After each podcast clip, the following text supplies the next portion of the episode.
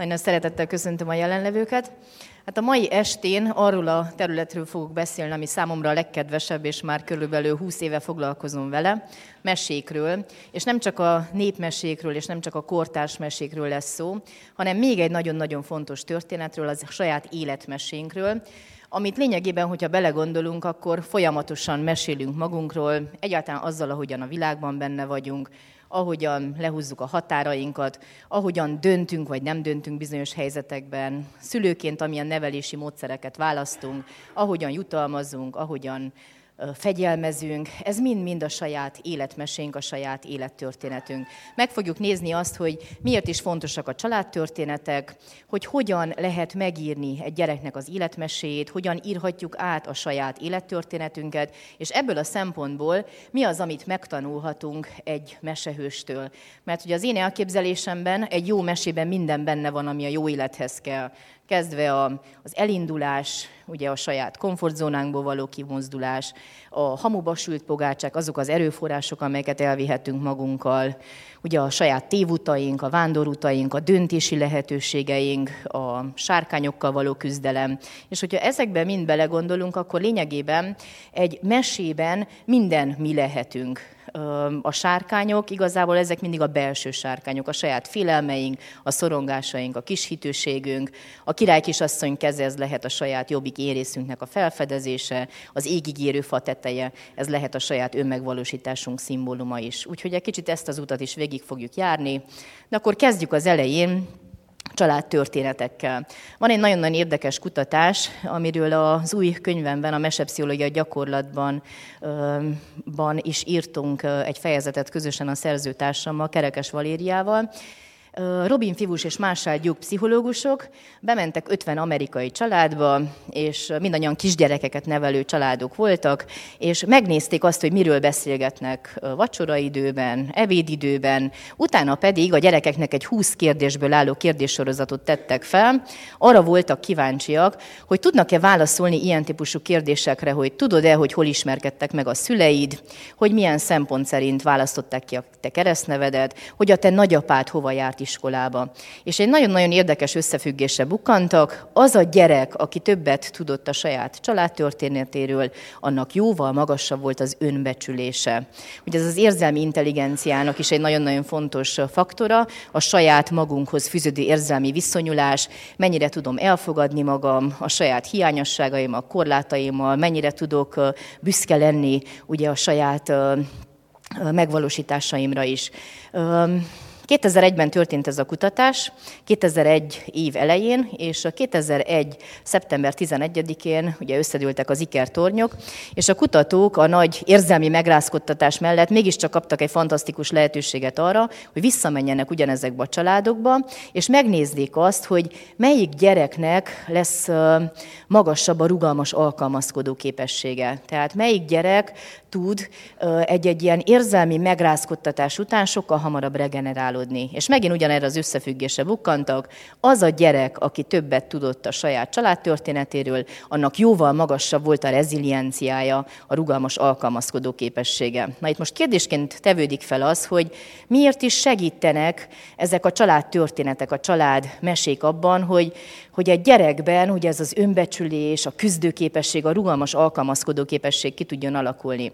Kutatók egy nagyon érdekes fogalmat írtak le, aminek az a neve, hogy intergeneráció. Én, vagyis, hogy nem csak én vagyok egyedül a nagyvilágban, hanem ott van mögöttem egy történet. Lényegében, hogyha belegondolunk, ez a történet is egy, egy hősnek az útja.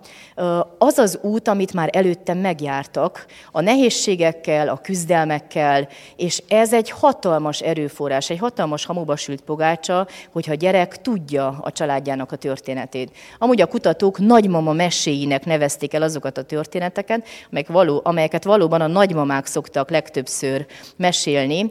Mindig egy-egy történethez hozzáfűznek egy másik történetet. Például mondjuk, amikor a gyerek nem szereti a paradicsomlevest, akkor azt mondja a nagymama annak, képzeld el, hogy a te nagynénikét sem szerette a paradicsomlevest. Ettől a gyerek még nem fog nagyobb kedvet kapni a paradicsomleveshez, de olyan megnyugtató, hogy nem csak ő van ezzel így. Vagy akár, amikor a gyereknek meggyűlik a baja a matekkel, akkor elmondhatja, akár a nagymama, akár a nagyapa is. Na képzeld el, hogy a te nagyapád sem volt egy ilyen nagy matek zseni, neki sem mentek jól ezek a feladatok, és ez egy olyan jó érzés, hogy a családban ugye vannak olyan történetek, amelyek nem csak sikertörténetek, amelyekben nem csak elérhetünk valamit, hanem vannak olyan dolgok is, amelyeket...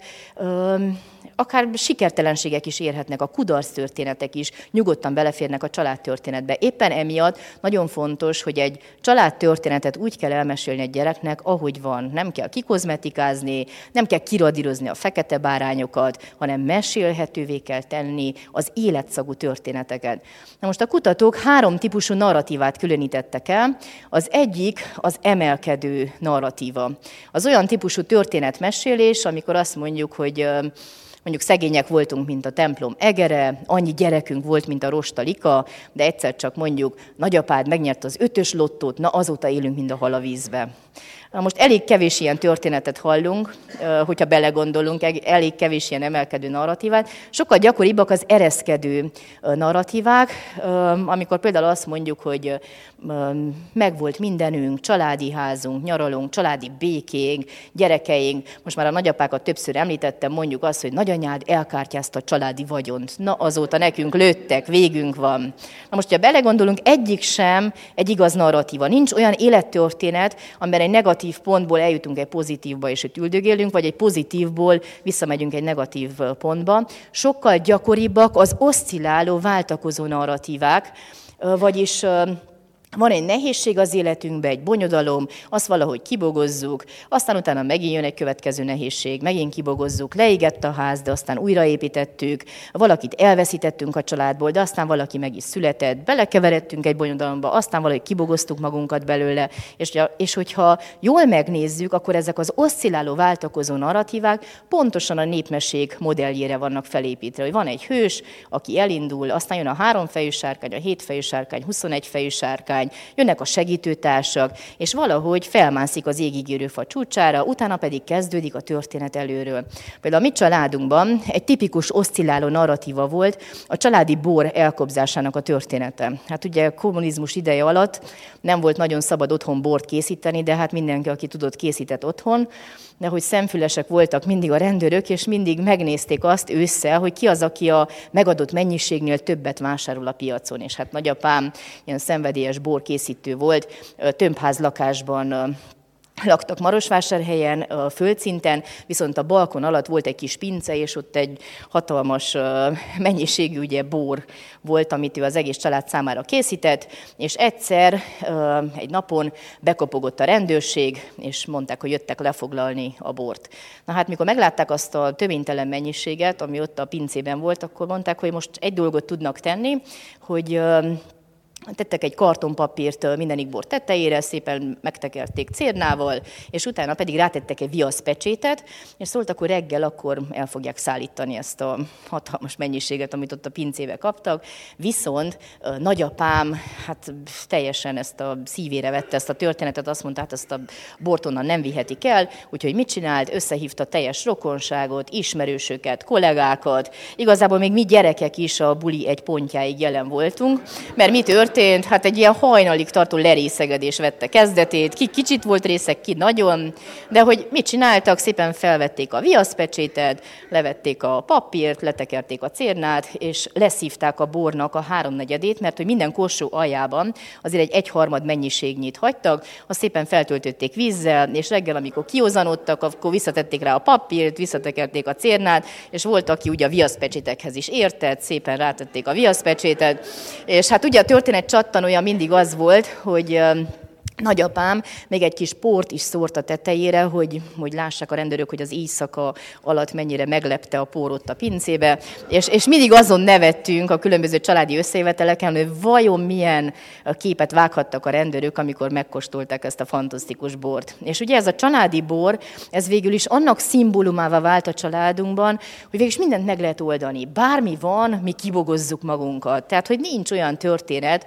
amit, amit ne lehetne valahogy megfogalmazni, átfordítani, átírni, vannak nehézségek, vannak küzdelmek, vannak kudarcok, de hogy valahogy csak megoldjuk ezeket.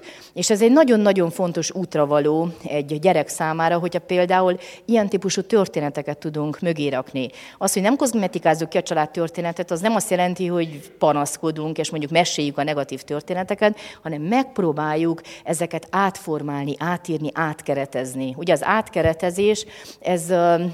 lényegében egy pszichoterápiás technika, amikor nem változtatjuk meg a történetet, viszont megváltoztatjuk azt, ahogyan gondolkodunk erről a történetről, illetve ahogyan újra meséljük majd akár egy bizonyos időtávlatából ezt a történetet. Szintén egy marosvásárhelyi történet, az egyik kedvencem, élt ott egy érdekes figura, akit Jockának hívtak. Jóska volt az ő becsületes neve, csak hogy beszédhibás volt, és így ejtette ki a nevét, úgyhogy rajta is maradt ez a Jocka név. Igazából ő egy koldus volt, aki virágárulásból, meg szimpátia nyerésből tartotta fent magát évekig, és egyszer csak mindig valamilyen galibába keveredett, és egyszer csak két oldalról ugye berekaroltak a rendőrök, és kísérték őt a rendőrségre. És a szemben levő járdáról átkiáltott egy ismerőse, és megkérdezte, hova mész, Jocka? Jocka pedig kihúzta magát, és ilyen nagy hegyként daliásan rávágta, viszem ezt a két csávot a rendőrségre. Na hát ez az átkeretezés, ugye amikor a helyzet ugyanaz marad, csak kérdés az, hogy én hogyan élem meg azt a helyzetet. Ugye a Károlyi Béla, az Élet szép című film, az átkeretezés gyönyörű példája, amikor az apa a világháború borzalmait teszi mesélhetővé a gyereke számára, és a gyerek tényleg elhiszi, hogy igazából pontokat kell gyűjteni, és a végén lehet nyerni egy tankot. Ez egy hatalmas erőforrás, amikor például valaki a családban nem megtanulja, hanem, hanem valahogy úgy ráérez arra, hogy, hogy ezeket a történeteket hogyan lehet mesélhetővé tenni egy gyerek számára. Mert végül is, hogyha belegondolunk, egy gyereknek a történet az életmeséje megkezdődik már attól a pillanattól, ahogy először rágondolunk. Ahogyan például kiválasztjuk a nevét. Az is az ő történetéhez tartozik, hogy milyen nevek voltak versenyben, mégis kinek a szava volt döntő. Miért mindig Józsefnek hívják mondjuk... ugye visszamenőleg a férfi családtagokat. Mi, mi ennek az egésznek a története? Az egy nagyon-nagyon fontos dolog, hogy, hogy megtudja a gyerek azt, hogy, hogy miért is választottuk neki az adott nevet, hogyan vártuk, hogyan készültünk az ő érkezésére, milyenek voltak a, az első évek. És milyen érdekes az, általában amikor szülőkkel beszélgetek, családterapeutaként is dolgozom, nagyon sokszor azt látom, hogy van a családokban egy ilyen nagyon közös vonás, hogy általában az első gyereknek tökéletesen le van írva a család, az élettörténete az első év végéig. Tehát, hogy a babanapló az így nagyon szépen ki van töltve, de ilyen apró részletekkel, akár ilyen, mint a Excel táblázatot olvasnánk, hogy mikor mennyit evett, és akkor körülbelül egyik napról a másikra mennyit gyarapodott, és mikor bújt ki az első foga. Aztán a második gyereknél általában már cetliken van ez a babanapló, és akkor ugye gondolja az anyuka vagy apuka, hogy majd aztán be fogják másolni.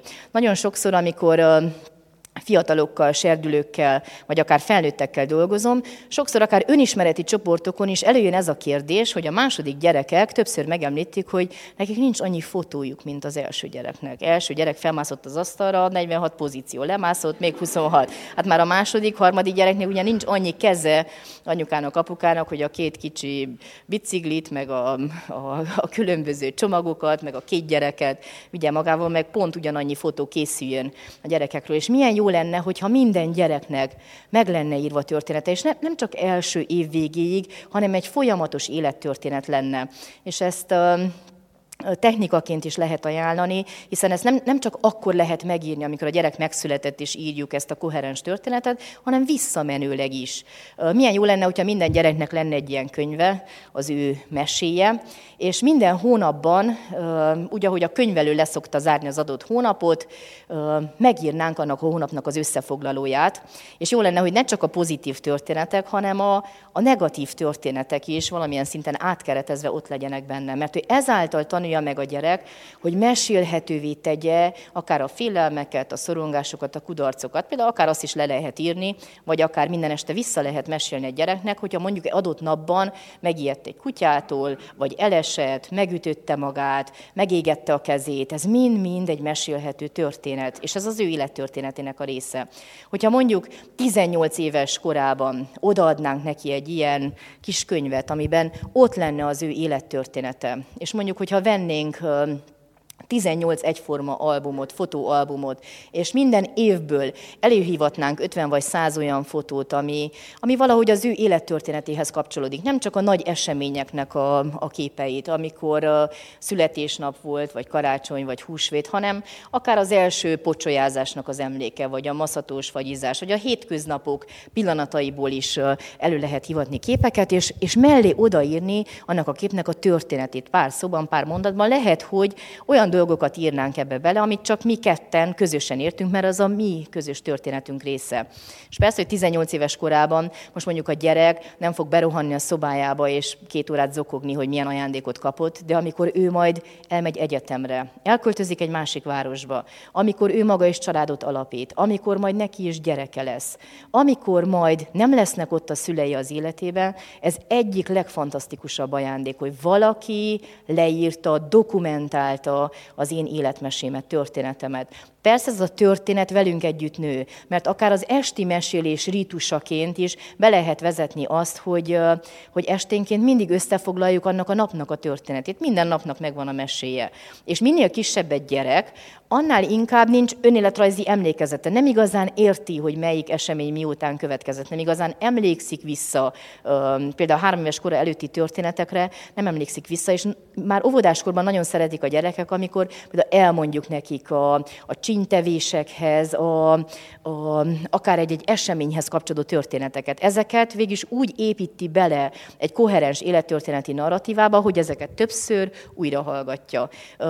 Akár mondjuk a, a születésnapok történeteikor elmondani azt, hogy, hogy az előző eseményeken mi történt, akár hogyha leesett a torta, hogyha bármilyen galiba keletkezett, ezeket mindig újra lehet mesélni egy gyereknek. Például a mi nagyobbik lányunk, Lilla, két éves volt, amikor, hát az ő kedvenc könyve a Telhetetlen hernyócska volt, biztos kisgyerekeket nevelő szülők ismerik ezt a Erik Carle-nak ezt a zseniális kis könyvét, ami lényegében arról szól, hogy van egy hernyó, és akkor átrágja magát egy almán, két körtén, három szilván, négy narancson, meg aztán muffinon, meg kovászos uborkán, meg tortán, meg megyesrétesen, és a végén bebábozik, és lesz belőle egy szép pillangó, és ilyen lyukak van, lyukakkal van tele a könyv. És ez volt az ő kedvenc könyve, úgyhogy két éves születésnapjára hernyócskás tortát készítettünk neki. Hát elég nehéz volt a tortakészítőt meggyőzni, hogy ne hercegnőt, hanem egy csúcs zöld hernyót tegyen a torta tetejére, meg körbe ugye a zöldségek, meg gyümölcsök, amiken átrágta magát ez a hernyócska. Hát Lilla alig beszélt akkor még két, tehát legalábbis nem koherens mondatokban, és ugye nem gondoltuk volna azt, hogy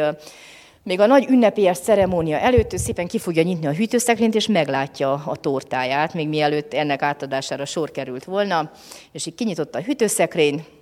Hát ugye ez az első reakció, az a meg nem történti tevés, tehát hogy a hernyó az nem lett bent a hűtőszekrényben, hát az ott kint van a könyvben. Úgyhogy visszacsukta a hűtőszekrényt, pár pillanat után megint kinyitotta, így ránézett a tortára, és azt mondta, beszajok. Tehát hogy ez a, ez a teljes átszellemülés, hogy, hogy ez az ő tortája, meg a hernyó ott van, és ugye hát ezt a... beszarok, felkiáltást, ezt nagyon sokszor a testvérem használt, amikor valamilyen nagyon...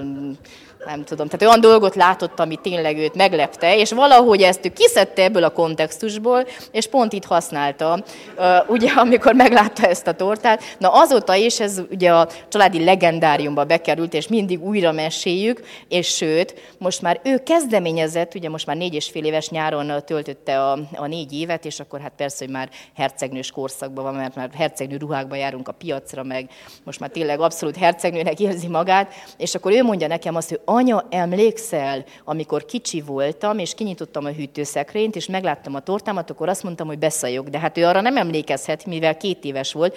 Azért emlékszik rá, mert ezt mi többször újra meséltük neki, és ezt nagyon-nagyon szereti. Sőt, nagyon sokszor el is mondja, anya, akkor meséld el nekem azt, amikor. Nagyon fontos, hogy, hogy minden olyan történetet mesélhetővé lehet tenni, ami... nem feltétlenül pozitív történetnek tűnik az elején. Szintén egy kedvenc történetem, barátnőmnek a kisfia, Koppány, hát ő egy zseniális figura, legkisebb gyerek volt akkor, hát ugye hét éves, amikor megtudta, hogy lesz még egy tesója, megszületik a harmadik kistesó, és nagyon nagy rajongással állt hozzá a dologhoz. A szakirodalom is azt mondja, hogy hét év, illetve ennél nagyobb korkülönbség esetén már nincs is igazi testvérféltékenység, úgyhogy azt mondta, végre nem én leszek a legkisebb, úgyhogy nagyon-nagyon várta a kistesóját. Csak hogy amikor az anyukája hazaérkezett a karján a kis violával, akkor koppány ránézett, és azt mondta, anya, kockafejed lett és violaszagod. Na ez már egy kicsit ilyen gyanús mondat volt, hát ugye a pedagógus anyuka elengedte a füle mellett ezt a mondatot, eltelik három hónap, és mondja Ágnes Koppánynak, hogy Koppány, légy szíves, menj fel, és nézd meg, hogy Viola elaludt-e. Koppány pedig szerintem kimondta a világ legzseniálisabb mondatát, ami vegytisztán tükrözi a testvérféltékenység érzését, ami így hangzik, remélem megdöglött. Na hát, igazából erről van szó, hogy nem lehet valahol valamilyen vízen leeregetni azt a gyereket, vagy visszavinni a kórházba. Ugye kisebbek nagyon sokszor el is mondják, hogy valahogy meg kellene oldani ezt a szituációt, mert jó volt, jó volt, de most már úgy elég. Vagy nem, nem lehetne adni oda egy olyan családnak, aki már amúgy is régóta vár gyerekre. Tehát, hogy, hogy ez egy teljesen természetes érzés, és milyen jó, hogyha egy gyereknek nem azt mondjuk, hogy neked szeretned kell a testvéredet, mert hát ugye minden szülő tudja, vagy megtapasztalja egy idő után, akár saját életében, akár a gyerekei történetében, hogy igen, a testvérféltékenység, testvér, testvérkapcsolat, ez igazából a világ legambivalensebb kapcsolata, és ebbe igen, beleférnek akár a negatív érzések is, de hogy mennyire szépen alakul ez a történet, hogy, hogyha meghagyjuk a gyereknek ezt az érzést. Persze Koppány nem nagyon felejtette el amúgy ezt az egész történetet. Persze most már nagyon jóba vannak Violával, aki most már első osztályos, csak hogy Koppány eltelt négy év, és az anyuka pontosan akkor írta a doktori disszertációját is, azon a nyáron, amikor megszületett Viola. Tehát ez ilyen dupla trauma volt Koppánynak, mert egyszerűen valahogy azt mondta, hogy most már el lehet felejteni ezt az egész doktorit. Hát nem tudtak nyaralni,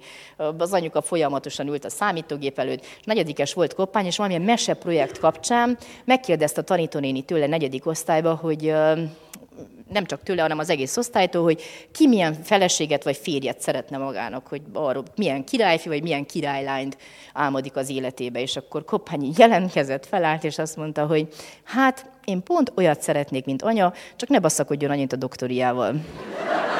Na ugye ez is egy olyan történet, amit ugye ki lehet kozmetikázni, meg lehet helyettesítgetni a szavakat, meg el lehet másképp mesélni, de hogy nagyon-nagyon fontos az, hogy hogy a történeteket úgy kell elmondani, ahogy vannak, tehát hogy, hogy nem kell ezeket átírni. Sőt, amikor már az átkeretezés egy módja, amikor én már nevetni tudok ezeken a történeteken. Amúgy az anyuka, az én tanársegédem volt az egyetemen, ő is óvónőket meg tanítókat képzett, és bármikor felvállalt ezt a történetet, sőt, meg is engedte, hogy a Zöld Mesepszichológia könyvben a testvérféltékenység fejezetbe ezt leírjam. Ugye nekünk örökbefogadott lányaink vannak, és én már kicsi koruktól mesélem az ők történetüket, a saját életmeséjüket. A Lilla és Tündérbogyó könyvben a végülis a borítón szereplő illusztráció, a szívben van tündérbogy, ez lényegében Lillának a története.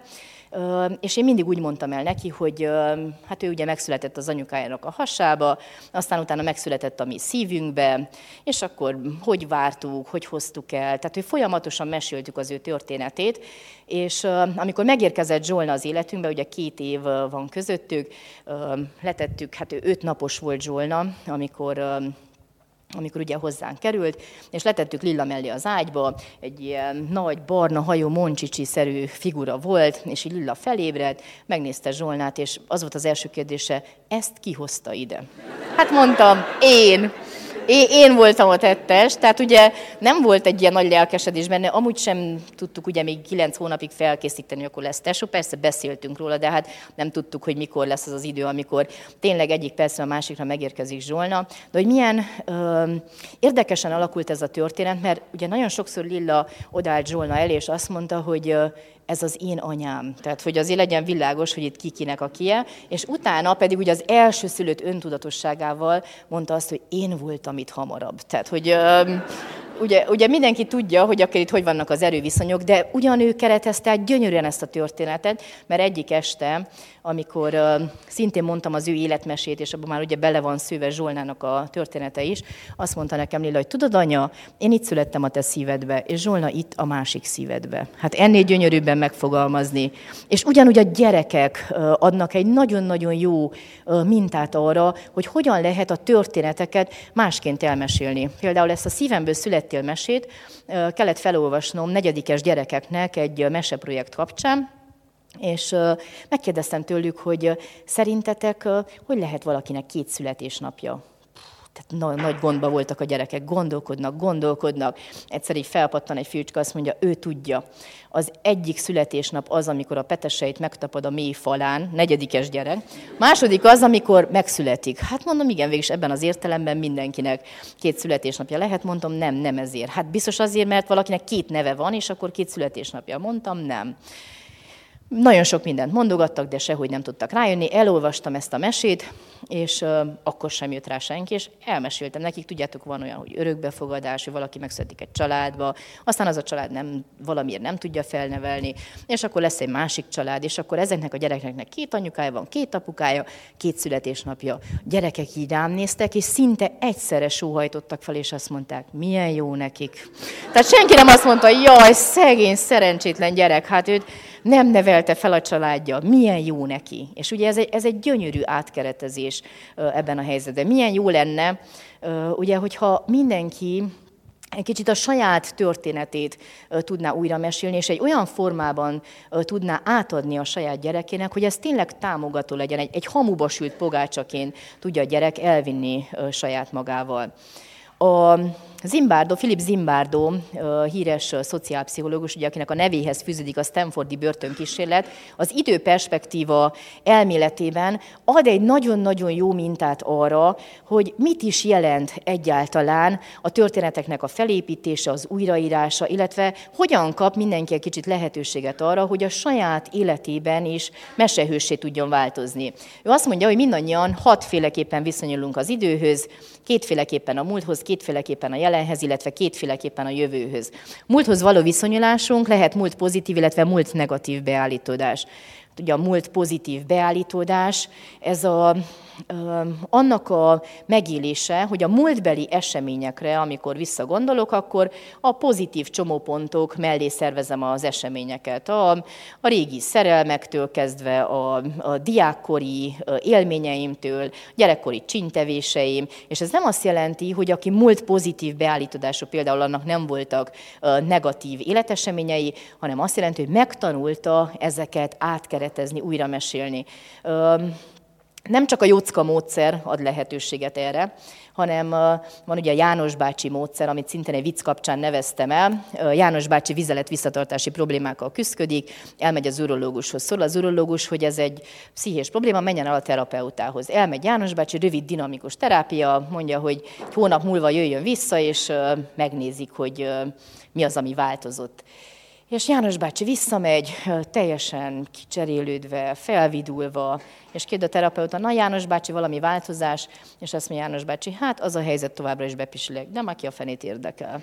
Hát ugye nagyon sokszor, ugye az egy mítosz, hogy minden problémát meg tudunk oldani. Nem, nem tudunk minden problémát megoldani. Rengeteg problémával együtt kell élni. De az, amikor, amikor én már el tudom viselni azt a problémát az életembe, amikor én már nevetni tudok a saját baklövéseimen, felsüléseimen, kudarcaimon, sőt, ezt már mesélhetővé tudom tenni, na ez már egy átkeretezett történet. A múlt negatív beállítodás, ez ugye azt jelenti, hogy folyamatosan a negatív eseményeket kezdem mesélni. Ez egy nagyon érdekes perspektíva, mert ugye az agyunkban a, a különböző élmények, történetek csomó pontokban vannak szerveződve. Van pozitív emocionális góc, és van negatív emocionális góc.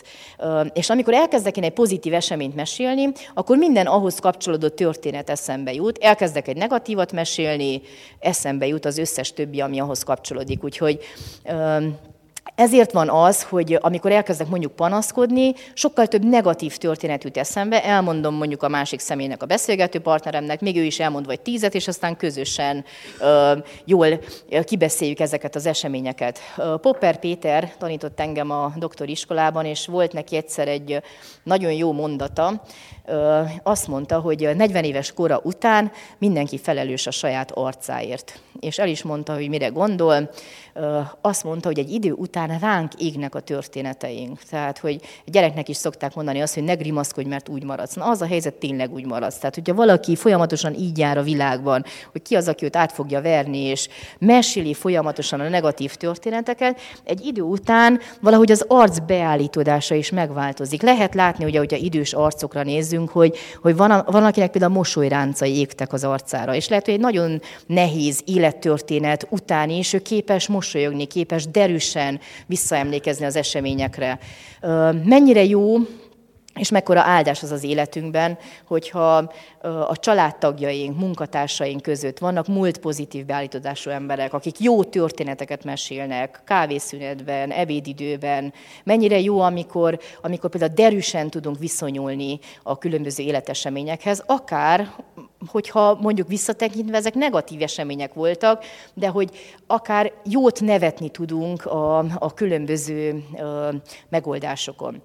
Na most a, a jelenhez való viszonyulásunk szintén kétféle, a jelen hedonizmus az egyik, és jelen fatalizmus a másik. Ugye a jelen hedonizmus, ez a carpe diem típusú szemlélet. Éljünk a mának, éljünk meg minden sört, költsünk el minden pénzt, ma ma van, kit érdekel, hogy mi lesz holnap. Amúgy egy gyerek ebben a perspektívában él, nem is, nem is érti igazából azokat a mondatokat sokszor, mondjuk egy óvodáskorú gyerek, amiket szoktunk neki mondani, hogy elkésünk. Tehát ő, mivel hogy a jelen pillanatban van, nincs múlt ideje, nincs jövő ideje, tehát nem is érti, honnan lehet elkésni, sőt, egy kisfiú volt nagyon-nagyon szimpatikus, aki az óvónéniének egyszer azt mondta, hogy az anyukája bántalmazza a lábait, és nem értették, hogy miről van szó, úgyhogy felhívották a szülőket az óvodába, és az derült ki a beszélgetésem, hogy az anyukája minden reggel sietteti a lábait, nincs ideje megállni a köveknél, a bogaraknál, a buszmegállóban, és ugye, hogyha belegondolunk, hogy tényleg egy gyerek milyen mondatokat hall reggel hét és nyolc óra között, akkor biztos nem, hogy biztosan nem a, a lassú élet, a slow life jegyében keletkeznek ugye ezek a mondatok. Szintén ugye a jelenben levést tükrözi annak a kislánynak a mondata, négy és fél éves Borika, aki mindig ugyanazt a mesét kérte esténként, a Szutyogsári történetét, ez is egy kortárs gyerekirodalmi mű, nagyon szeretik az óvodáskorú gyerekek, és az anyukai hosszú fárasztó nap után, miután már egy fél évig olvasta ezt a Szutyogsári, sőt már nem is olvastam, mert már fejből mesélte, hazajött, és akkor Borika mondta, hogy akkor megint Szutyogsárit szeretné hallgatni, és akkor az anyuka mondja, megint Szutyogsárit, és egyszer csak ez a négy és fél éves Borika ránéz, és azt mondja, egy kicsit több beleélése, anya. És igazából erről szól ugye a jelen hedonizmus, hogy én benne vagyok-e a történetben. Amúgy ezt egy gyerektől tudjuk teljes mértékben megtanulni. Amikor egy gyerek pocsolyázik, homokoz, tehát a homokozóban játszik, amikor ott bibelődik a különböző dolgokkal, ő tényleg az itt és mostban van. Tehát, és, és amúgy a serdülő is az itt és mostban van, úgyhogy fölöslegesnek ilyen kérdéseket feltenni, hogy mi leszel, ha nagy leszel, és mesél a karriertervedről, mert ennek az idő perspektívája estig tart, még pedig addig, hogy mit fog felvenni az esti buliba, pont. Onnan tovább nem érdekli. Aztán majd később ugye ez az időperspektíva változik, de neki pont az a dolga, mint amit Kis Tibi, hogy a könyvi énekese Anna és a Barbiz énekesével Márti dalában énekelnek, hogy kezdjetek el élni, hogy legyen mit mesélni. Tehát neki pont az a dolga, hogy megélje a saját élettörténetét. Na most ezzel szemben a jelen fatalizmus, ez egy mondatban foglalható össze, már úgyis mindegy. Na hát, és akkor ki lehet egészíteni ezt a mondatot, hogy mi miért mindegy. Dan Millman Békés harcos ügye című könyvében van egy zseniális történet, a Sam nevű építőmunkás története, aki minden nap ugyanazzal a mogyoróval szendvicsen megy a munkahelyére, és uh, uh, amikor ugye panaszkodik hétfőket, szerdő, csütörtökön és pénteken, és amikor a kollégái megkérdik pénteken, hogy de figyelj Sam, hogyha te nem szereted a mogyoróval szendvicset, hát akkor mi nem mondod meg a feleségednek, hogy pakoljon valami másat. Sam pedig azt mondja, de hát én kenem meg minden nap a szendvicseimet. Hát, hogy nagyon sokszor hogy a jelen fatalizmus pont azokból a körülményekből származik, amelyeket mi magunk teremtettünk meg saját magunknak. Még a... a, a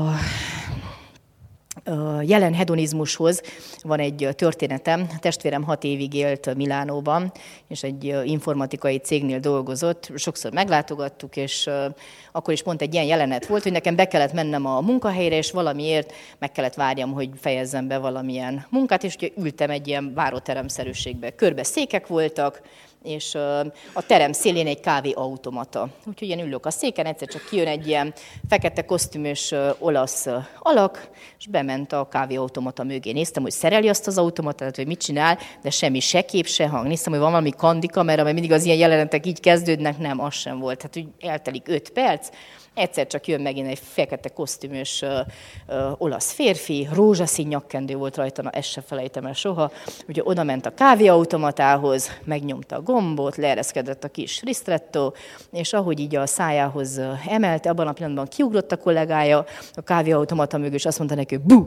És ez így szépen rájöntötte az egész kávét a rózsaszín nyakkendőről, így fek, csepegett le ugye az a fekete lé, aztán utána jó hátba vágták egymást, nagy nevetés, és ugye a román meg az olasz rokon nyelvek, ugye valahogy kihámoztam ebből az egész történetből, hogy ez valamilyen előző csintevésre való visszavágás volt. Na most egy kicsit úgy jártam, mint az öreg király, hogy egyik szemem sírt, másik szemem nevetett. Hát ugye trénerként nagyon sok céghez, szervezethez bejárok, de valahogy ilyen fergeteges nevetéseket elég ritkán szoktam hallani. Ugye amikor az emberek hülyéskednek, marháskodnak, ahogy Vekerdi Tamás szokta mondani, hogy ugye mennyire jó, amikor egy felnőtt ember is jelen hedonizmusban tud lenni. Persze nem mondjuk egy projekt leadása előtt öt perccel kezdek el hülyéskedni, de hogy mondjuk a kávészünetben jó történeteket mondani, akár csintevések. Persze most nem arra biztatok senkit, hogy menjen holnap a munkahelyre, és öntse szembe a kollégáját egy csésze kávéval, mert ez mennyire jó, de hogy milyen jó lenne tényleg ezeket a nevetéseket hallani, és milyen jó egy munkahelyen, hogyha, hogyha például legalább a kapus bácsi egy ilyen életvidám figura, mert hogy milyen jól fel tudja dobni ugye a kollégáknak a napját. A jövőhöz való viszonyulás szintén kétféle, célorientált jövő, illetve transzcendentális jövő. A célorientált jövő ugye azt jelenti, hogy nem iszok meg minden sört, nem költök el minden pénzt, hanem tartalékolok valamit holnapra is. Ugye akár a gyereknevelés, a karrierépítés, lakásvásárlástól kezdve, minden olyan dolog, amikor én a jövőbe fektetek, ez mind-mind egy célorientált tevékenység, és ez soha nem az életkortól függ. Például a barátnőmnek az apukája kilencven éves, és amikor a kilencvenedik évét töltötte, akkor a család megkérdezte, hogy nagyapa mit szeretne a kilencvenedik éves születésnapjára. Nagyapa azt mondta, vizerjegyet szeretne, mert hogy el akar repülni. És kiteszik, de hát nagyapa, hát hova szeretne menni? Ez a nagyapa bélyegeket gyűjt, nem akármilyen bélyeget, hanem amiket leáztat a képeslapoknak az oldaláról, megvan a csípesz, megvan a teljes felszerelése, és akkor nem szabad sérüljenek ezek a ráncok, és akkor ezeket szépen ott összegyűjtögeti, és a Facebookon felfedezte egy liceumi osztálytársat, aki Londonban él, úgyhogy el szeretne menni bélyegeket cserélni. Na hát egy családban, ahol egy ilyen nagyapa van, nem kell semmi elméleti előadást tartani a célorientációról, meg a, ugye a, a, a mesehős útjáról, meg hogy honnan hova kell eljutni, hiszen az ő története önmagában egy példaértékű történet. A transzcendentális jövő, ez a hitet jelenti. A hit ugye abban az értelemben jelenik meg, hogy az Istenben levő hit mellett akár a, a a véletlenekben, a csodákban, gondviselésben, ki aminek hívja.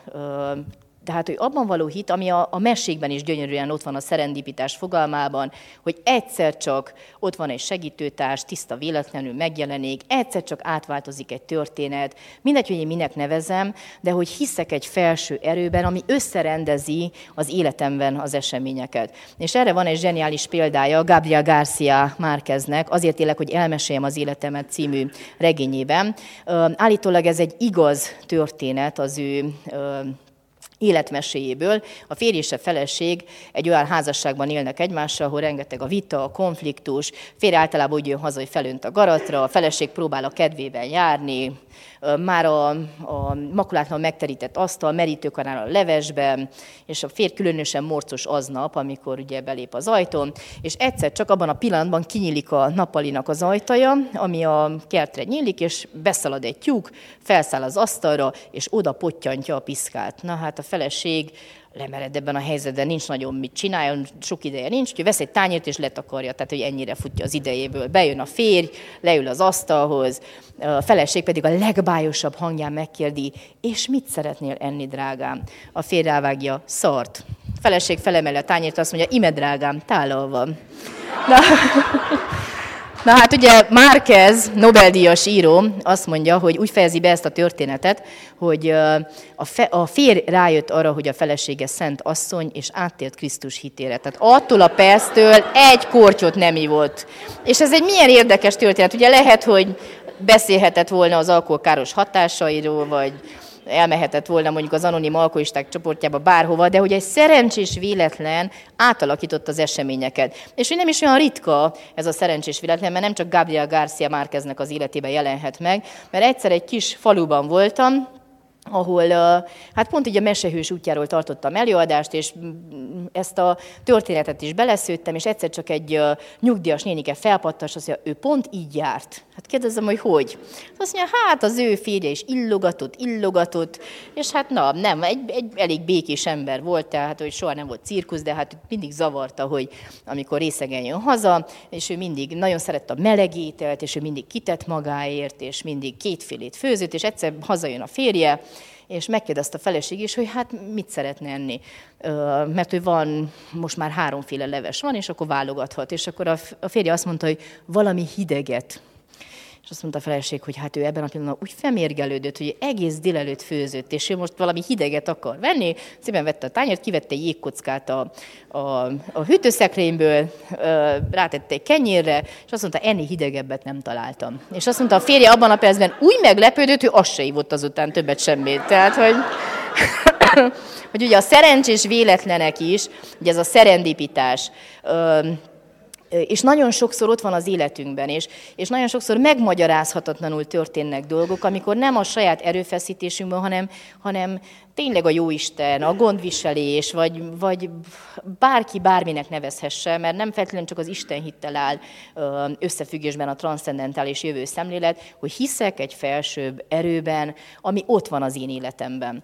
Na és a, a, mit mond Zimbardo a hat időperspektíva mentén, hogy, hogy igazából ahhoz, hogy én egy boldog, elégedett ember legyek, ahhoz, hogy én mesehősként tudjak végigmenni a saját élettörténetemben, három dologra van szükségem. Az első, és talán a legfontosabb, ez a nagyon erős múlt pozitív beállítodás. Tehát innen kezdődik minden. És igazából...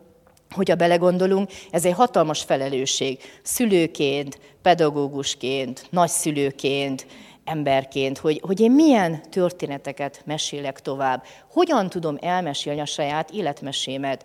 Hogyan tudok a gyerek mögé egy olyan történetet tenni, ami őt támogatja, elkíséri, és tényleg hamuba sült pogácsaként van ott a saját életmeséjében. És itt nagyon-nagyon fontos, hogy elmeséljem akár a saját nehézségeimet is, hogy hogy bogoztam ki magamat különböző szituációkból, hogy hogy tudtam elindulni, hogy hogy tudtam megoldani dolgokat. És ebből a szempontból akár az irodalmi hősökkel való azonosulás, a különböző történetek, amelyek bárhonnan bejönnek az életünkbe, ezek mind-mind erőforrásként értelmezhetők.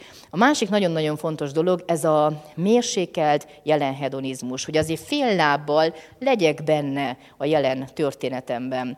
Mert hogy nagyon sokszor hallok például ilyen mondatokat, akár, hogy azokat a könyveket majd nyugdíjas koromra el fogom olvasni, majd tíz év múlva el fogok menni oda nyaralni, sőt, akár ilyen hétköznapi történeteket is, hogy ezekből a kávéscsészékből csak különleges alkalmakkor iszunk. Aztán eltelik egy élet, soha senki nem ivott abból a kávéscsészéből. Mire lehetne elővenni például akár egy szerda reggelen, azt a nem tudom milyen különleges kávéscsészét, és az lesz a különleges pillanat, amit én azzá szentelek a saját életemben, hogy, hogy ne folyamatosan halogatásokban élni, hanem ott lenni a jelen pillanatban. És ebből a szempontból a gyerek a legfontosabb tanítómesterünk, ő mindenképpen megtanít, vagy legalább próbál megtanítani bennünket, felnőtteket, ugye gyerekként élni a saját életmesénkben. És a harmadik rész, ami szintén nagyon-nagyon fontos, ez nem más, mint a mérsékelt, célorientált jövő, hogy azért fél lábbal legyek a jövőben, legyenek álmaim, vágyaim, céljaim, amifelé én irányulok. És ez igazából ebből a szempontból mennyire igaz, amit Vekerdi Tamás szokott mondani, igazából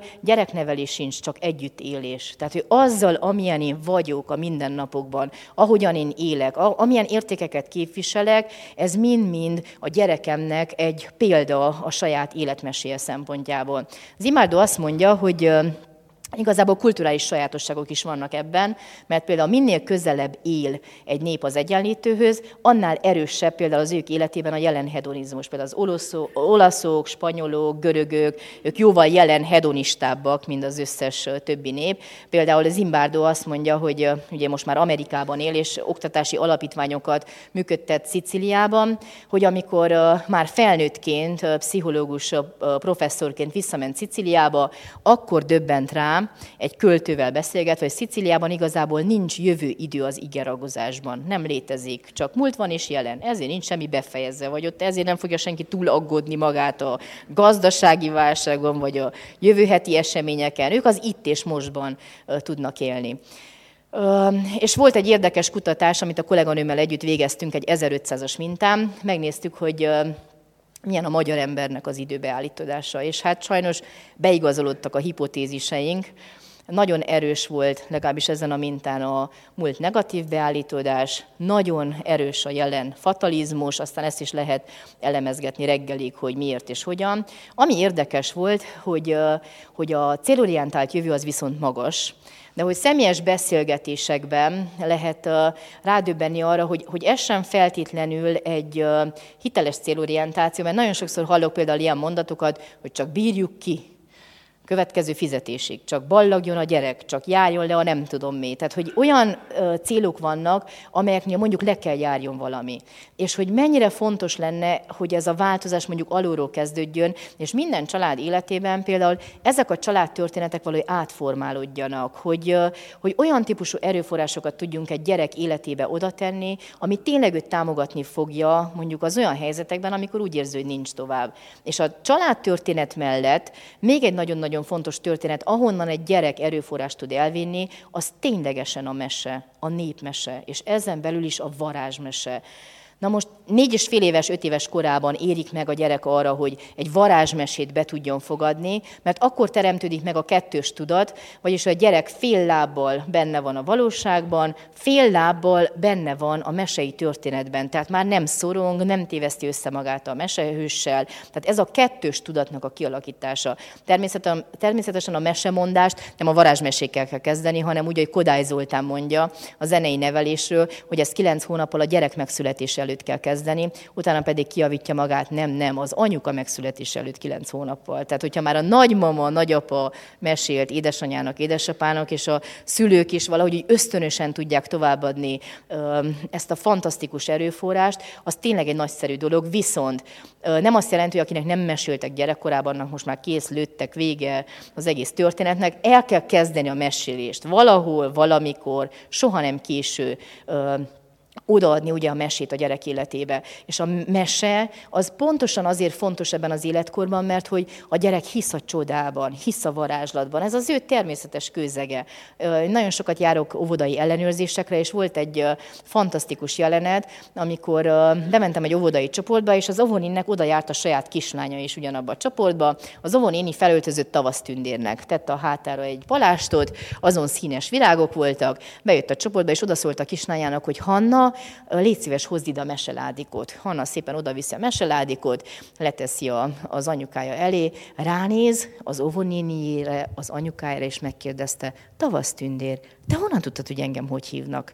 Na ez a csoda, és ez a varázslat. És ezért olyan fogékony a gyerek, ugye ebben az életkorban, négy és fél éves, öt éves kortól a varázsmesékre, egészen nyolc-kilenc éves korig tart ez a beállítódás, amikor már annyira erős a valóságra való irányulás, hogy már a csoda kikopik a gyerek életéből, és persze, hogy benne marad a történet, mert, mert ugye az ifjúsági regények, a kalandregények, ezek mind-mind egyféleképpen varázsmesék, a mitoszok, a hőstörténetek, sőt, Joseph Campbell az Ezer arcú hős című munkájában rámutatott arra, hogy igazából mégis már a rendezők is rájöttek, hogy ha kasszasikert akarnak, akkor mindenképpen ezt a varázsmesék modelljére kell felépíteni. Ugye a Gyűrűk ura, a Trónok harca, ezek mind-mind modell modern varázsmesék, hogyha belegondolunk. És mit kap ebben a korban a gyerek a, a tündérmesékből?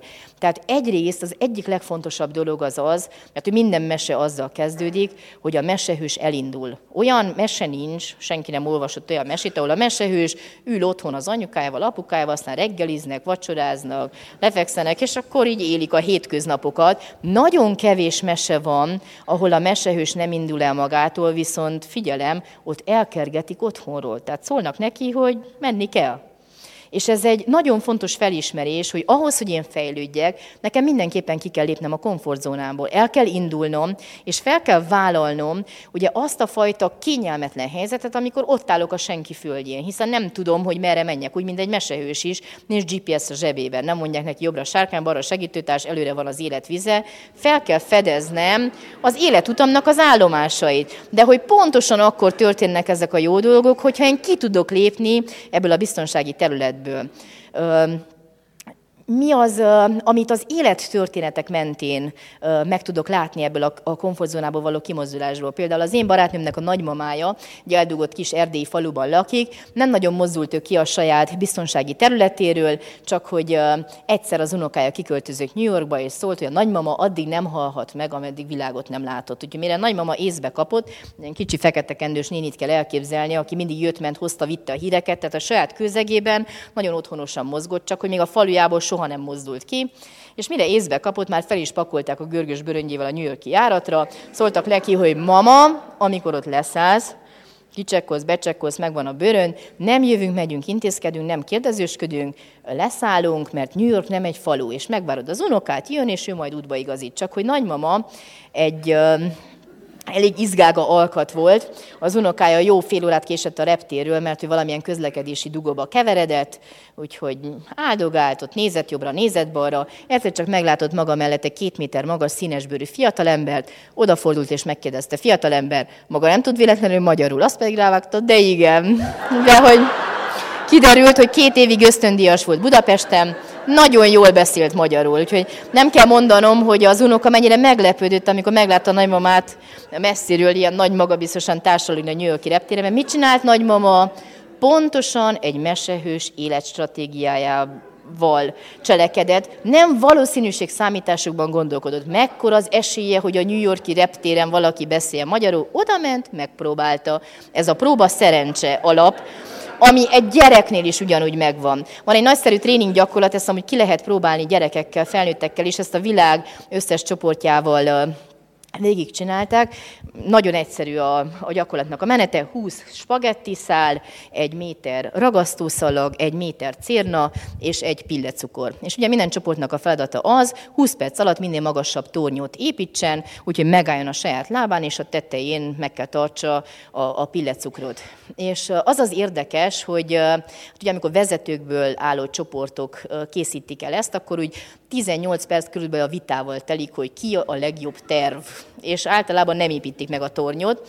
A többi csoport is azt teszi, hogy, hogy ott építgetik, megtervezik, és az utolsó pillanatban ráteszik a pillecukrot, és a pillecukortól összedől a torony. Na most az óvodások csoportja az, aki nem csak a legmagasabb tornyokat építi, hanem a legkreatívabb szerkezeteket is, mert ők fordítva gondolkodnak.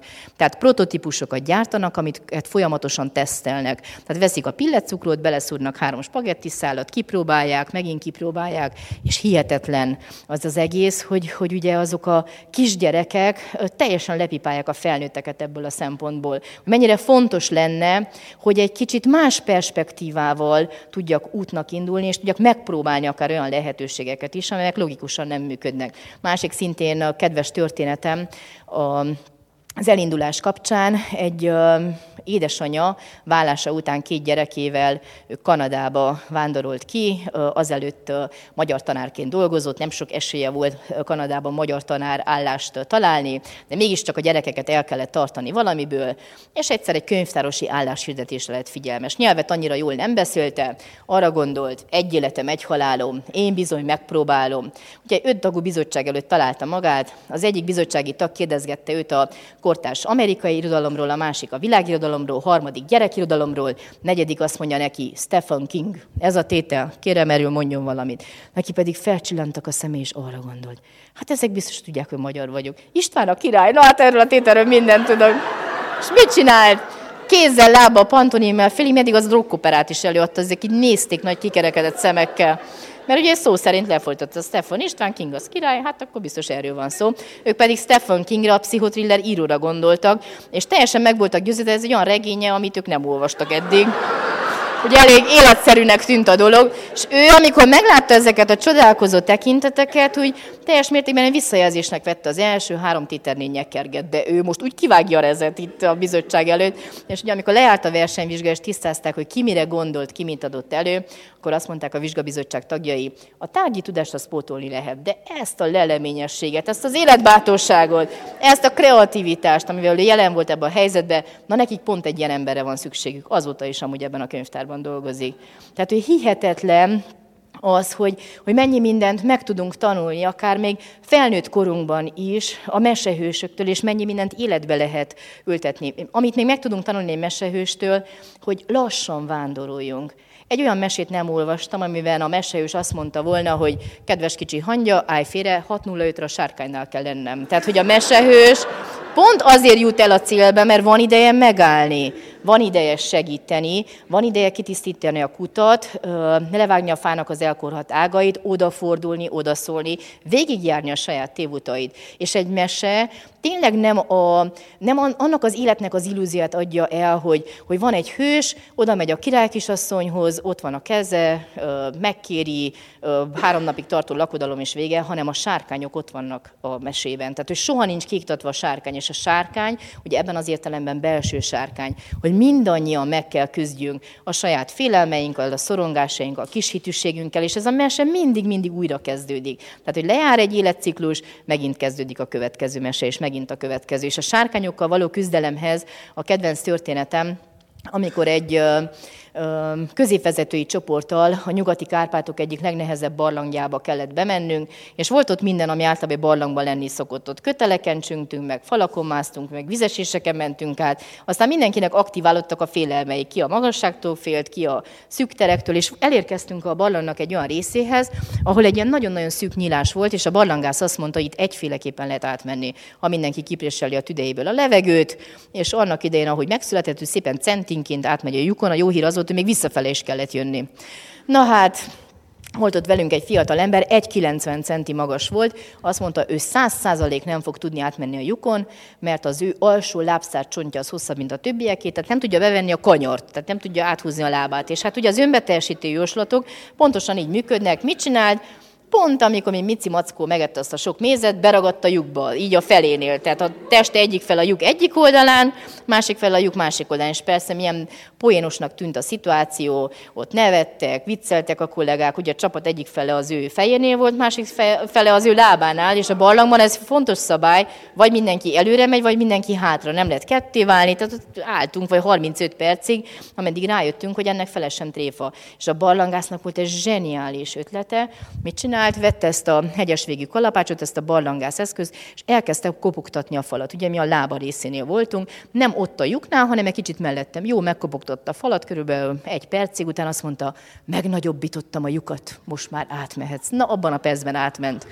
Ugye milyen jó lenne, hogyha időnként lenne egy kicsit törpe ugye a mi fejünkbe is, és kopogtatná ezeket a lyukakat, hogy ebben az értelemben a mesehős is egy zseniális példa, mert ő mindig ö, valamilyen módon furfanggal, ö, csellel, valahogy meg tud küzdeni azzal a sárkányon, és tényleg fel tud mászni a saját égigérő fájának a tetejére. És egy befejező történet, ö, még a kérdések előtt, az, az lényegében pontosan az égigérő fához kapcsolódik, és, és egy kicsit példát ad arra, hogy, hogy különböző döntéshelyzetekben mi az, amit nekünk akár felnőttként el kell döntenünk ahhoz, hogy, hogy ez tényleg egy támogató történet legyen, akár a saját gyerekünk életében. Mindig vannak döntési helyzetek, és, és el tudjuk dönteni, hogy ez most igen, ez pedig nem. Kerri Strugnak, a híres tornásznánynak a története, ugye, akinek az edzője a Romániából disszidált Károlyi Béla volt, aki Nadia Comănecit is annak idején edzette, és erről a Kerri Strugról azt kell tudni,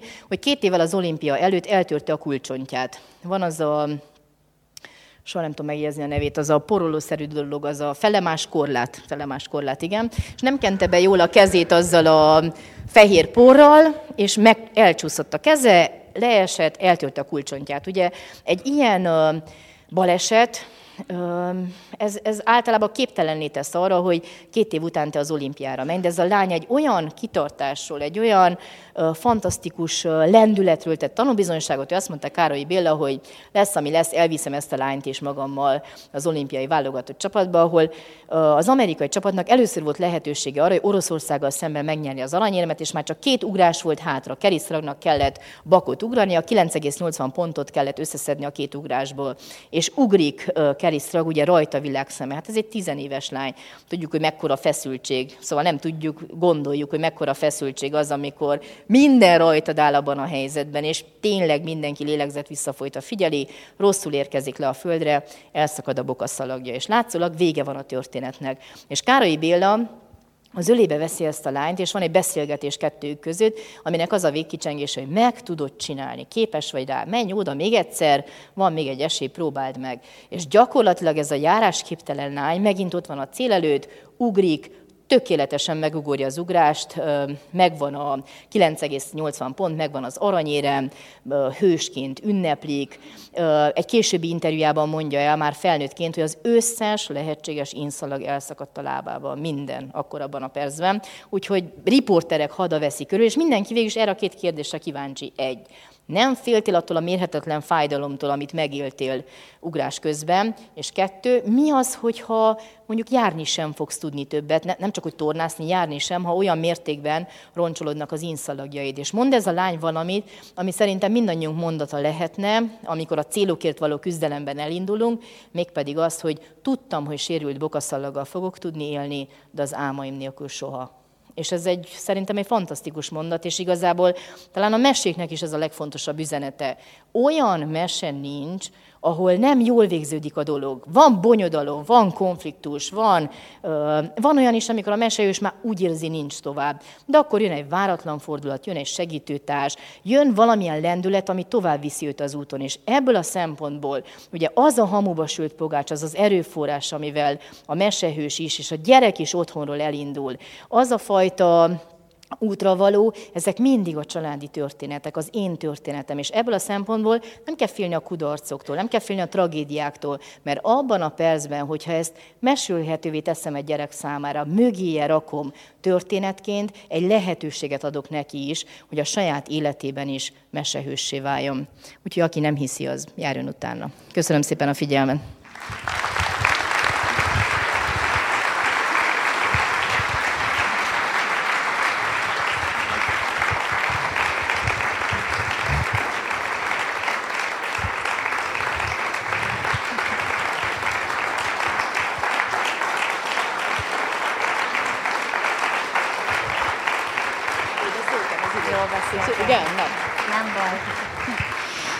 Köszönjük szépen az előadást, most van körülbelül tíz percetek kérdezni Hanna Máriától.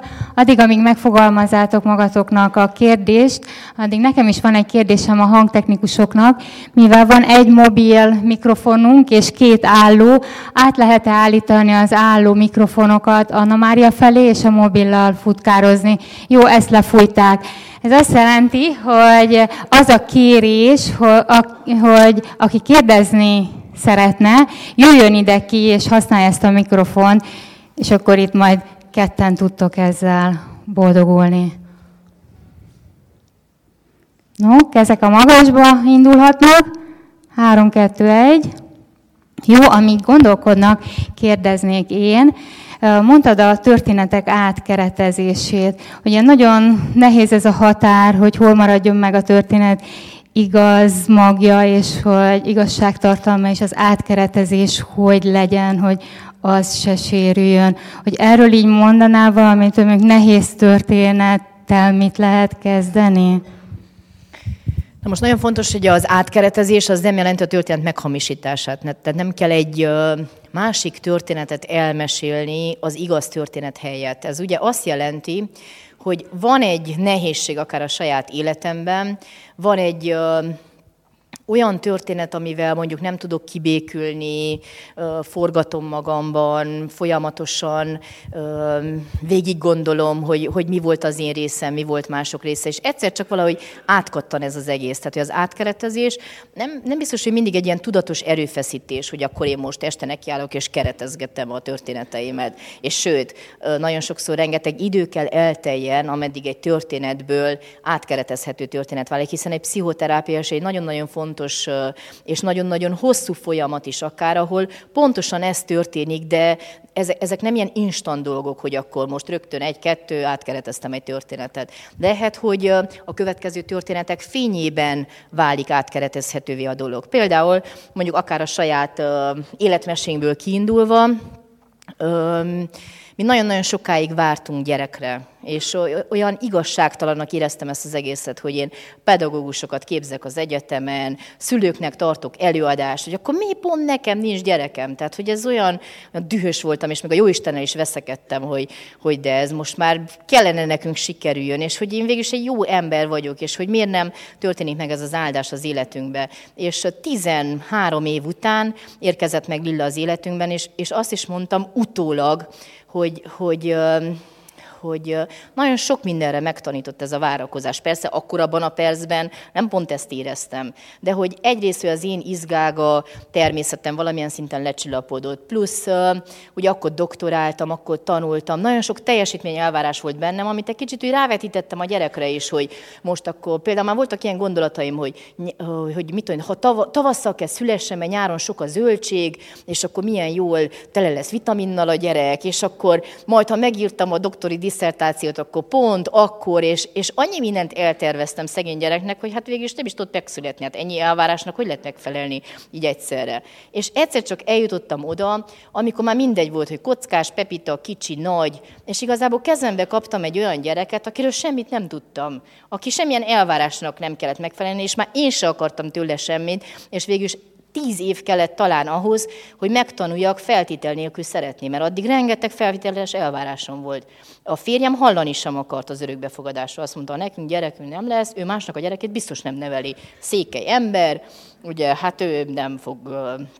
Nem, nem fogja másnak a gyerekét nevelni, és, és elveszítette a szüleit egy hónap alatt, meghalt nagyon hirtelen anyósom és aposom, és igazából ez a két tragédia kellett ahhoz, hogy a következő hónapban azt mondja nekem, hogy kész, ő készen áll az örökbefogadásra. Tehát, hogy most már lesz, ami lesz, akárhonnan, a világ végéről is valahogy szerezzünk egy gyereket. És annál csodálatosabb dolog, és igazából ez a szerendipitás akár a saját életünkben, hogy milyen dátumot választhatott volna Lilla leggyönyörűbbet, hogy megérkezzen a saját életünkben, mint szeptember harmincadikát, a Magyar Népmese napját. Ez az ő második születésnapja. Tehát, hogy ez egy átkeretezett történet, de nem volt egyszerű, azért tizenhárom év alatt nagyon-nagyon sok minden történt. És ha szerendipitáshoz még egy szintén Lilla történetéhez, a barátnőm Ágnes, ugye, akinek a koppány fiáról meséltem, neki már a, ugye a harmadik gyereke született, és mondta, hagyjad, mert amire meg lesz nekem is a doktorim, neked is lesz gyereked. Ő ebbe biztos, hogy öt év alatt biztos, hogy valami történik, és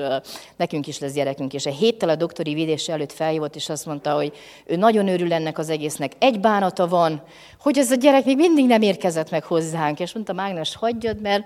Tehát a lelkem mélyén mindig is éreztem, hogy egyszer csak majd oda fog érni. És azt képzeljétek el, hogy szerdán felhívtak telefonon, hogy ott van Lilla, mehetünk utána.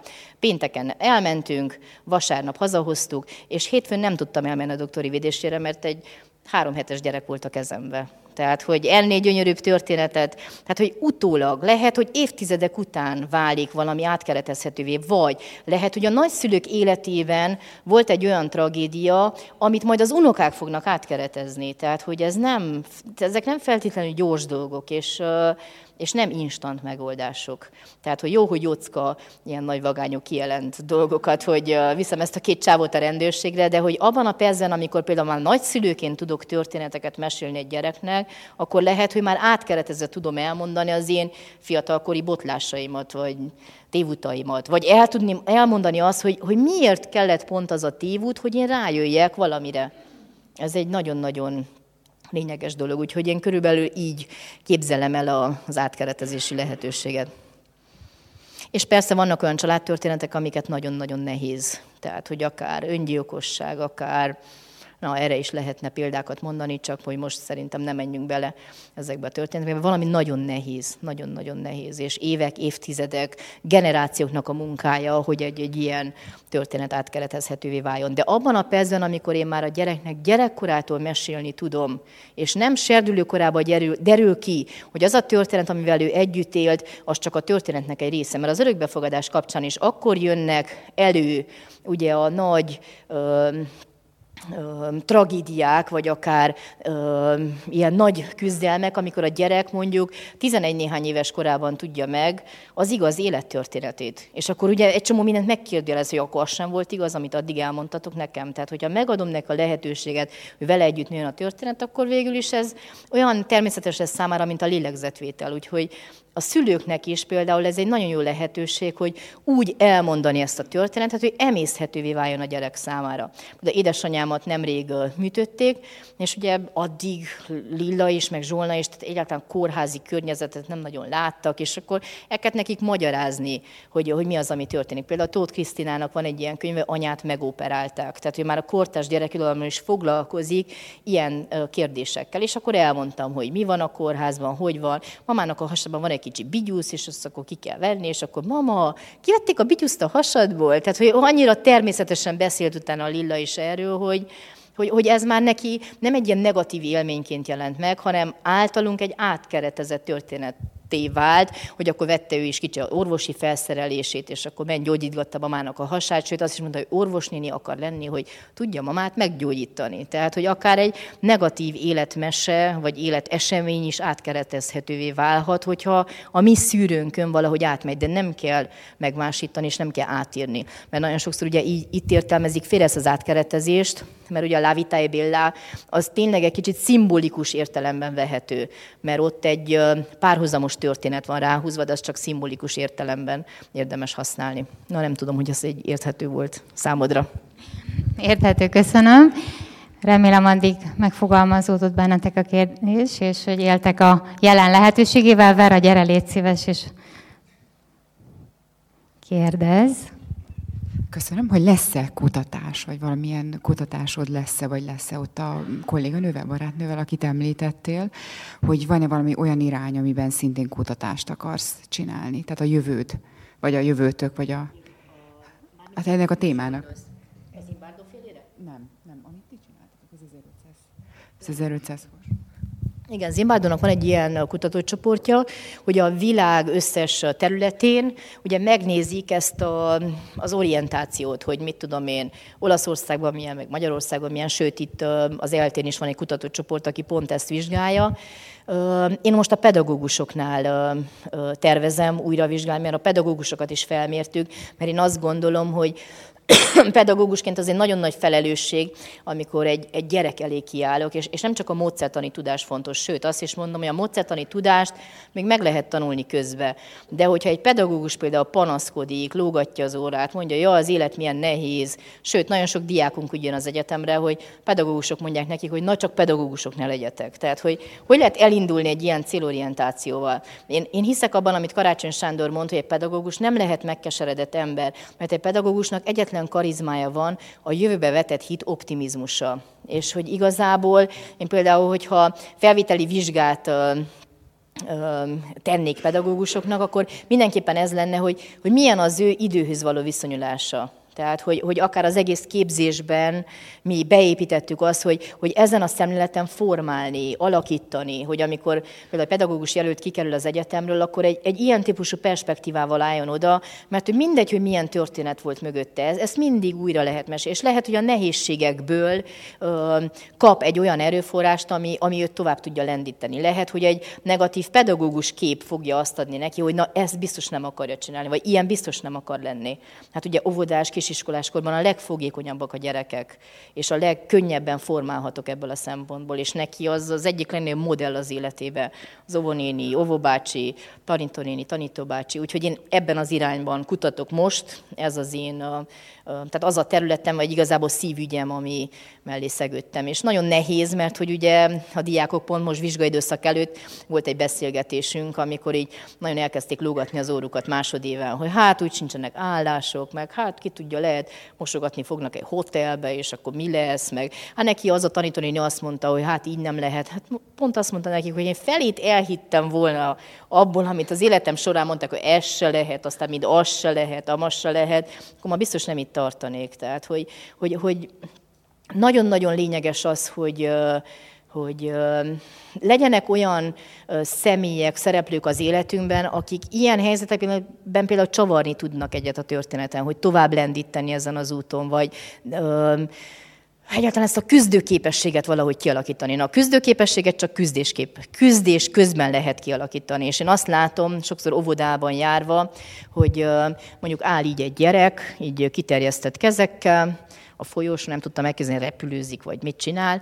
És hát mit, mit csinált? Várta az anyukát, hogy jön, feladja a kabátot, bekösse a cipőfűzőt, megtörölje a száját, és épp hogy haza ne vigye ugye az ölébe. Mert hogy például szülőként is ez a helikopter szülőség, amikor ott folyamatosan kör, körözök a gyerekem fölött, amikor meg akarom óvni minden nehézségtől, minden bajtól, bármitől. Na, ez termeli ki a bumeráng gyereket, aki mindig visszajön. Tehát, hogy bárhova küldő, de mindig visszajön. Ugye a mama hotelben, már hát ott olyan kényelmes. Na hát időnként, szülőként is ki kell rugdosni a gyereket saját komfortzónájába, hogy elinduljon ezen az életúton, és megtanuljon a dolgai, dolgaiért megküzdeni. És persze nehézségekkel fog járni, meg rengeteg kudarccal, vesztességgel, bármivel, de hogy ez egy tanulási folyamat. Ugye, mint a, amikor az előbb hallottam, hogy na, akkor jöjjön ki valaki és kérdezzen. Hát például a nyilvános beszédtől való félelem, ez a halálfélelem utáni második félelem. Az nem mond természetes, valaki kijön, és pfá, feláll a színpadra, és szokták mondani, hogy hát neked könnyű, te tudod. Hát én, mikor először felálltam a színpadra, egy fejet nem láttam a közönséget. Láttam, hogy ott valakik vannak, de aztán sem. Azt hittem, beesek a színpad alá. Tehát, hogy, hogy tízezer óra gyakorlás, tíz év, tehát egy, egy készségnek a kialakítása, ez nem egyből megy, hogy én kiállok, és akkor tudom. Tehát, hogyha folyamatosan mind ilyen instant megoldásokat várok, akkor biztos, hogy nem lesz semmi belőle. Tehát, hogy, hogy ezért veszélyesek például az olyan típusú ilyen motivációs eladások, hogy csak akarni kell, aztán mehetsz, és csak aztán fejben elképzeled. Persze, kívül azt tudom megvalósítani, amit én már fejben megteremtettem, de az csak az első lépése. Utána van egy kemény munka, mint a mesehős útja. Ott azért le kell vágni a sárkányok a fejét, meg kell szerezni a kardot, lehet, hogy a griffmadárnak oda kell adja egy darabot a combodból, lehet miszlik beszabdalnak, és aztán össze kell rakjad magad, a küzdelem, tehát hogy, hogy ez egy hamis kép például a mesékben is. Ugye van egy olyan trend manapság, hogy ki kell lúgozni a meséből a gonoszt. A gyereknek a lelki világát nem kell úgy letraumatizálni, hogy gonosz legyen. Sőt, egy óvonéni, egy óvoda igazgató mondta az egyik óvodában, hogy Piroskát és a farkast úgy kell elmesélni, van Piroska, megy sétálni, szed virágot, találkozik a jó farkassal, aki ő is szed egy csokor virágot, odaadják nagymamának, itt a vége, fuss el vége. Na ez nem mese, ez nem mese. A mesében a farkas megeszi a nagymamát, megeszi Piroskát, aztán jön a vadász, és, és nem kell ettől félni, hogy a gyerek letraumatizálódik, mert a gyerek belső képek formájában dolgozza fel, és a gyerek nagyon jól tudja, hogy mi a valóság, mi a, mi a mindhavilág, és, és nem, nem fog ezektől félni. Tehát ezek mind-mind olyan lelki táplálékok, amik kellenek a gyereknek. Úgyhogy ez a másik kutatási irány, illetve én inkább gyakorlatban képzelem, hogy minél több szülőnek, minél több pedagógusnak elmondani a meséknek a fontosságát, hogy meséljenek minél többet, népmesét, kortársmesét. Nagyszülők például készítsenek időkapszulát az unokáiknak. Ugye, mert hogyha mondjuk nyolcvan éves a nagymama, és most született az unokája, optimista forgatókönyv szerint ott táncolhat az esküvőjén, de mi van akkor, hogyha nem? És mennyire fontos lenne az a történet is, amit a nagyszülő meg tud osztani, és egy kémcsőbe be lehet tenni ilyen kis cetliket, és akkor ráírni, hogy ezt akkor bonts fel, amikor nagykorú leszel, ezt akkor bonthatod fel, amikor mondjuk férhez mész, feleségül mész, ezt akkor bonthatod fel, amikor neked is gyerekeid lesznek, vagy minden készíthetne a nagyszülő egy olyan időkapszulát, amit a gyerek akkor olvashat el, amikor ő maga is nagyszülővé vált. vált. Vagy milyen jó lenne, hogyha a szülők mondjuk felvennék a nagyszülőknek az életmesét, a történetét. Mert lehet, hogy óvodás gyerek még nem tudja koherens történetként ezt végighallgatni, de mekkora erőforrás lehetne mondjuk életközép válság kapcsán, amikor már úgy érzi nincs tovább, és meghallgatja mondjuk annak a nagyszülőknek az életmesét. Én nagyon sajnálom, hogy akkoriban, amikor még az én dédszüleim, nagyszüleim éltek, még nem tudtam ezekről a dolgokról, és, és nincsenek meg ezek a hangfelvételek. De például a szerzőtársam, Kerekes Vali, ő elkészítette az ő nagymamájával ezt az életűt interjút.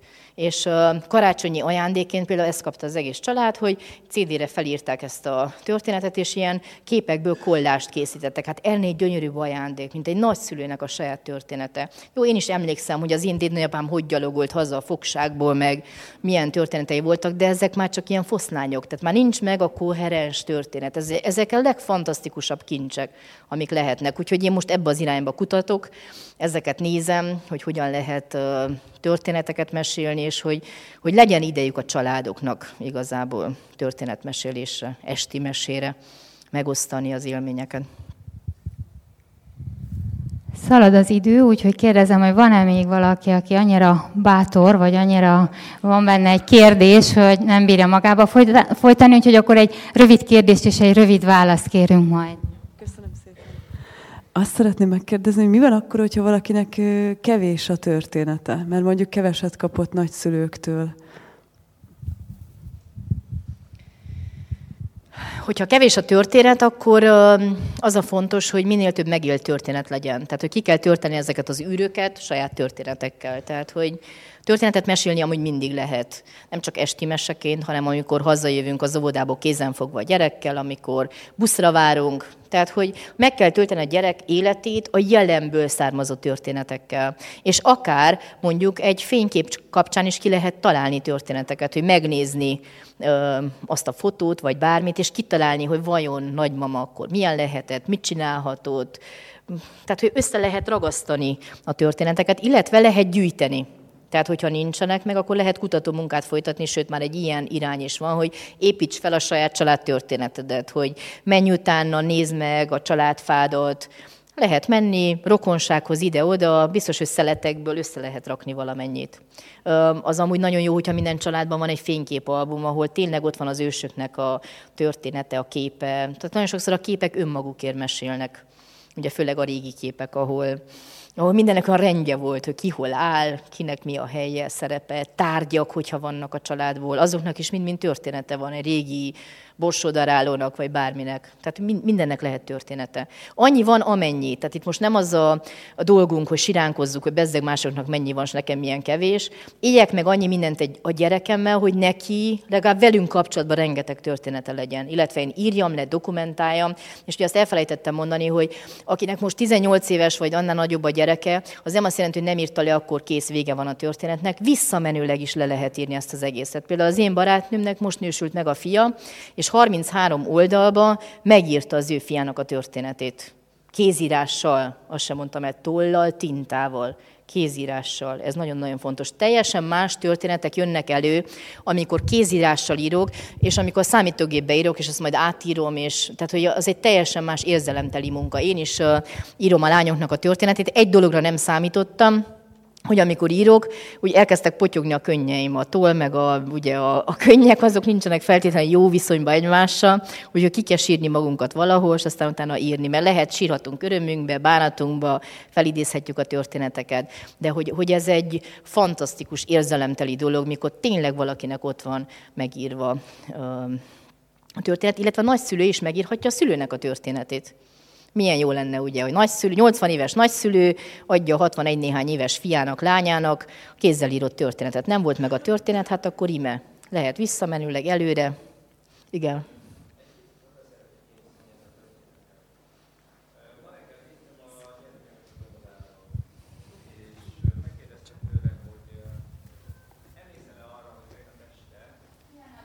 Egy pillanat. De nem hallják, tehát nem hallják a... Bocsánat. Jó. Nem tudom, mennyire volt érthető, amit eddig mondtam. Tehát ma reggel vittem a kicsit négy éves óvodába, és megkérdeztem tőle, hogy emlékszel-e, hogy kinek köszönt, kitől köszöntünk el tegnap este. mielőtt elaludtunk volna. Kinek mondtunk jó éjszakát? Természetesen mindig anyának mondunk először jó éjszakát. És akkor utána mondja nekem, hogy te apa, de én azt hiszem, jó éjszakát kívánhatunk a csoportnak is, az óvodai csoportnak. Na persze, hát hogyne, tökéletes ötlet. És akkor tovább szőttük ezt a történetet ma reggel, visszautaltam a tegnap estére, és azt megkérdeztem tőle, hogy kinek ö, köszönhettünk volna még jó éjszakát? És azt mondja, de apa, a levegőnek lehet? Mondom, persze, hogyne lehetne. És ment el a villanyoszlop mellett, de apa, a csavarnak is lehet, ami a villanyoszlopon van.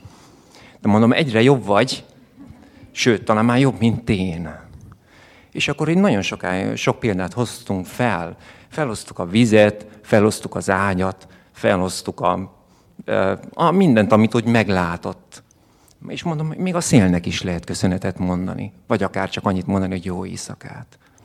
Tehát csak azt akartam mondani, hogy egyáltalán nem fontos, hogy kinek milyen kvantitatíve, mennyi, mekkora mennyiséggel rendelkezik ö, élettörténetek szempontjából. Tök mindegy, hogy ö, nekem most ö, van-e családom, nincs-e családom.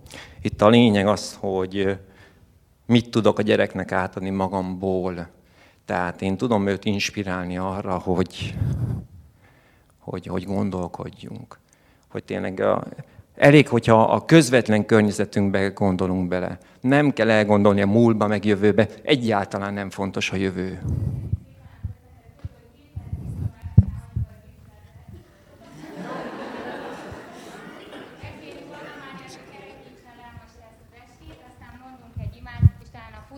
A ruhatárban mindenki kapja fel a kabátját, és tegyük szabaddá az épületet. Még csak egy gondolat ehhez, hogy igen, elköszönhetünk azoktól is, akik már fizikailag nincsenek jelen az életünkben. Megemlíthetjük a dédszülőket, nagyszülőket, és az is a mi történetünk része. Mert hogy igazából senki sem hal meg teljesen, csak az, akinek elfelejtik a történetet, akinek nincs, aki tovább mesél a történetet. Úgyhogy őrizzük meg azok történeteit is, akik már fizikailag nincsenek itt velünk. Köszönöm szépen a figyelmet!